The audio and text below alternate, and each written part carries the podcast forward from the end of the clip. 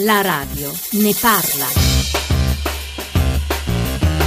Stefano Rodotà al microfono di Daniele Morgera. C'è una tendenza, purtroppo non solo italiana, di diminuire l'insieme dei diritti di cui ciascuno di noi deve poter godere liberamente, l'istruzione, la salute, la stessa esistenza, perché quando si parla dell'acqua evidentemente siamo in questa dimensione, e aumentare invece ciò che noi compriamo sul mercato, introducendo una diseguaglianza, perché evidentemente chi ha più risorse economiche in questo modo riesce ad avere, tra virgolette, più diritti. A quali rischi va incontro una società dove i doveri sono sempre di più e i diritti sempre più difficili da ottenere? Eh beh, la gente dice, ma io pago le tasse, quelli soprattutto che le pagano dovrei avere in cambio diritti adeguati. Quando questo circuito virtuoso si interrompe, le istituzioni pubbliche, lo Stato si delegittimano.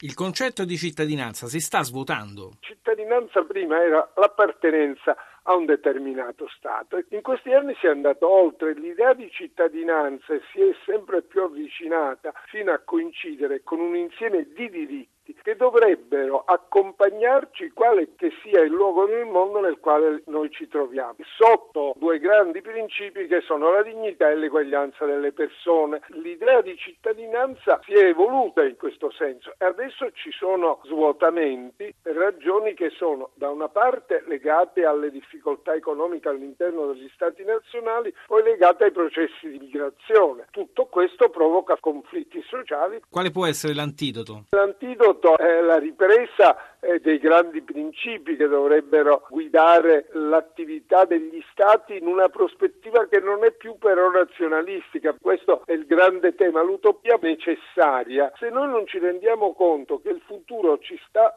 sfidando ogni giorno con la tecnologia, con le migrazioni, con il cambiamento climatico, con le aggressioni all'ambiente, e che queste cose si affrontano soltanto insieme, in una logica solidale, non ne veniamo fuori. E invece nei piccoli comuni, che significato ha oggi il rapporto tra cittadino e entità pubblica? In questi anni quella che si è chiamata democrazia di prossimità, cioè la democrazia vicina, ha fatto qualche passo avanti, nel senso che il sindaco ormai è considerato un, un interlocutore dei cittadini e laddove riesce a lavorare bene le istituzioni ne escono anche rafforzate. Naturalmente il sistema locale non deve essere un sistema chiuso, la cittadinanza è percepita quando io ho dalle istituzioni ciò che ritengo le istituzioni mi debbano dare, a cominciare dai servizi.